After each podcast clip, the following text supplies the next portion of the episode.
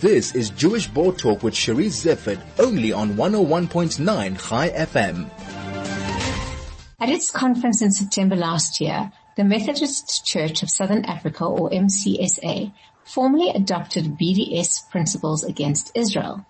This featured aspects of what could be regarded as replacement theology. However, not all adherents of the church agree with this stance. Reverend Rowan Rennie, a former minister, has broken away from the MCSA and he has given his reasons in a YouTube that has since gone viral. He joins me now to tell me more. Reverend Rennie, were you shocked by the adoption of the Methodist Church of BDS um, principles? I was more than shocked. I was horrified. You know, for me as a, as a Christian, I, I just cannot get my mind around that kind of reasoning. Um, I can understand um, from my experience why I think they went that route, but it is certainly not grounded in theology.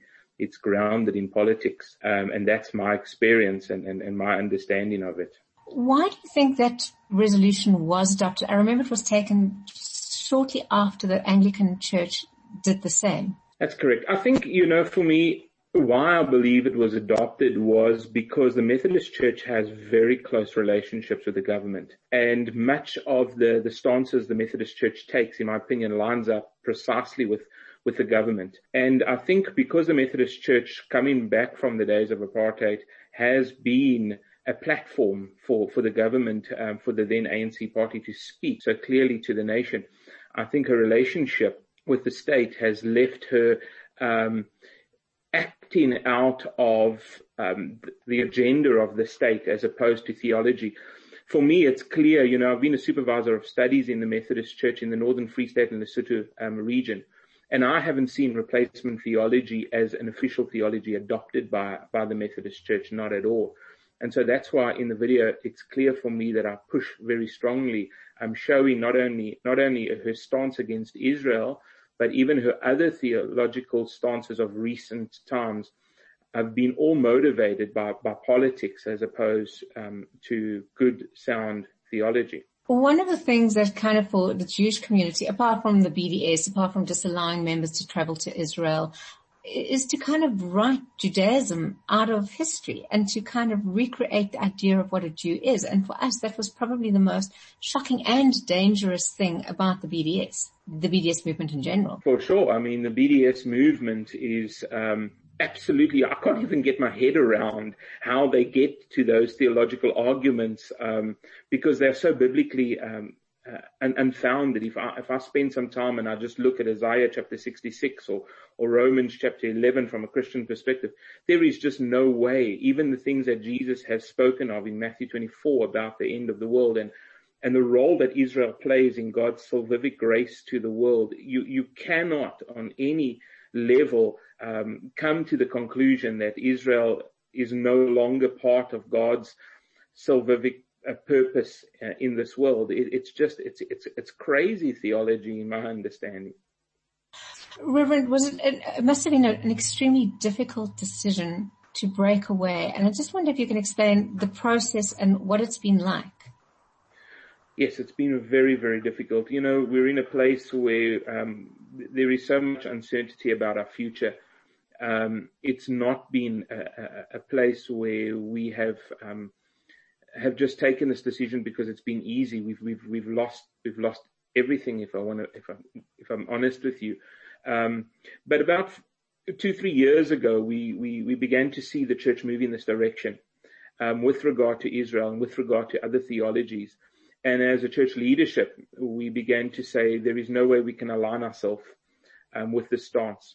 We had planned on breaking away in March um, already this this year, but um, COVID uh, set us back a little bit, which was actually a good thing because it gave us an online platform which we had never had before. Um, so we believe God was still in, in that process. Um, but it's just for us, it's irreconcilable. You cannot stand against Israel. To stand against Israel is to, in, in, in my biblical understanding, it is to stand against the face of God. Um, and, and you just cannot do that. Um, so our leadership was very strong on it and our leadership was, was absolutely, um, they, in fact, they were doing more motivating than what I was. They were saying, let's leave now, let's leave now. And I was saying, um, it's just, let's just wait and do it right and in the right timing because this is a huge decision. Um, our congregation isn't necessarily very large. We're looking at about 70, 80%, uh, 70, 80 people that will be coming with us. And, and that is quite difficult to sustain a community on a small group of people. But the point is our people as, as Christians also are in 100% agreement. We cannot go forward. We cannot go forward um, with this kind of thinking. Um, and so, yes, it's been difficult. I have to get out of my house. Um, we've lost our church building. We've had to start all over again. I've tried to uh, apply for a, a home loan pers- personally so that my family can, can have a place to stay.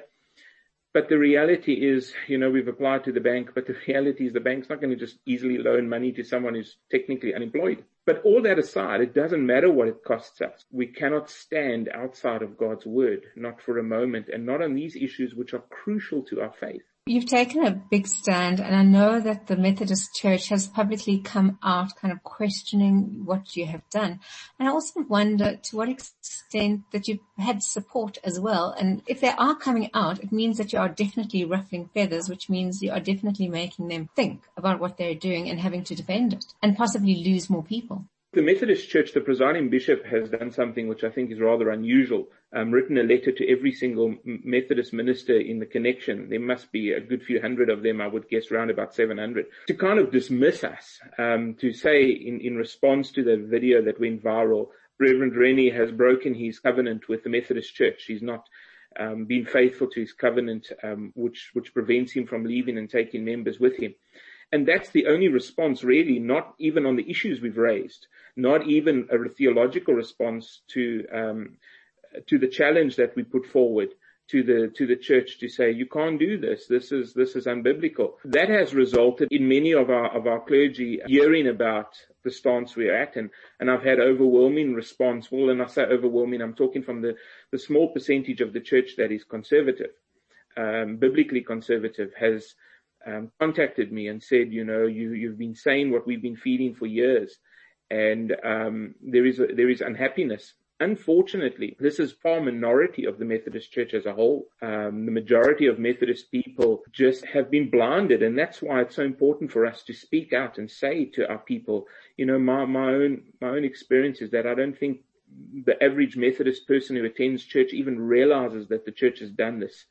Um, and, and this stance to me, it doesn't even line up with scripture because it is just a blanket condemnation of, of a whole nation without the hope, without saying, you know, let's try and bring peace or something. In my opinion, it's racism on, on every single level. And I think the average person needs to find out, the average person that's attending church needs to find out, wow, this is what our church has actually done and, and, and people's eyes need to be opened. And so that's why we made the video initially so that our own congregation would understand, but it has gone viral because people have started to learn, wow, I didn't even realize that in 2019 the church made such a strong and such an horrific and biblical stance. I can just hear the, the toll that this has taken you personally and professionally and, and the bravery and courage that it takes to do what you have just done.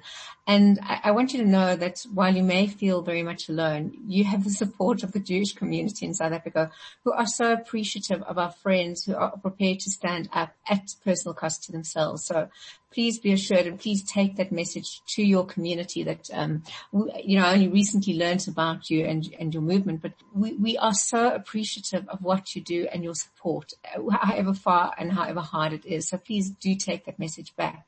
Going forward, um, Reverend Rennie, what are your plans? Our plans are just to establish our local little community um, right now we're busy um, finding premises. We're trying to organize chairs. We, my mind is just so much around that and my own personal family. Um, I'm so appreciative for this platform to speak because my prayer is that people's eyes would be open. This isn't even something that is so organized that we know exactly what our next 10 steps are going to be. It's not. It's blind, just blind faith, if you like. It's pure obedience um, to God. You know, it is a huge privilege. I want to just say to the Jewish people that are listening, it is a huge privilege to stand with a nation that has a covenant with God that is unique. And for me, it's an incredible privilege um, to be able to speak out no matter the cost because the Jewish people are God's people and the covenants he holds with them are, are, are eternal. And, and I don't believe there's a nation in the world that has suffered so much for their God as what the people of, of the uh, the Jewish people have, and and for me, it's a privilege that we can have just a little voice in this, um, saying that we we love you. Um, you know, I just go back to scripture and I find myself in Romans 11 where where Paul speaks about we are the wild olive branches, the Gentiles. Um, this is from a Christian perspective that have been grafted into a root. And um, we cannot say we're important. Um, Paul says it in the word. He even says it's not it's not you that that nourishes the root, but it's the root that nourishes you. Jesus himself said salvation is of the Jews. You know, to be able to stand with a nation that is God set aside people is a huge privilege. So no, we don't have plans. We don't have strategies. All we know is that we cannot stand in oneness with a with a system of beliefs that has done the horrific thing that it has done. We will not stand against Israel. that's a very beautiful note to end on. Thank you very much. I feel quite emotional. So thank you very much for that, Reverend Rennie. And good luck with your, your, whatever your steps are, good luck. And, um, we'll speak in the new year. Thank you and God bless you. Thank you very much. That was Reverend Rennie, who has recently broken away, Methodist Church of Southern Africa.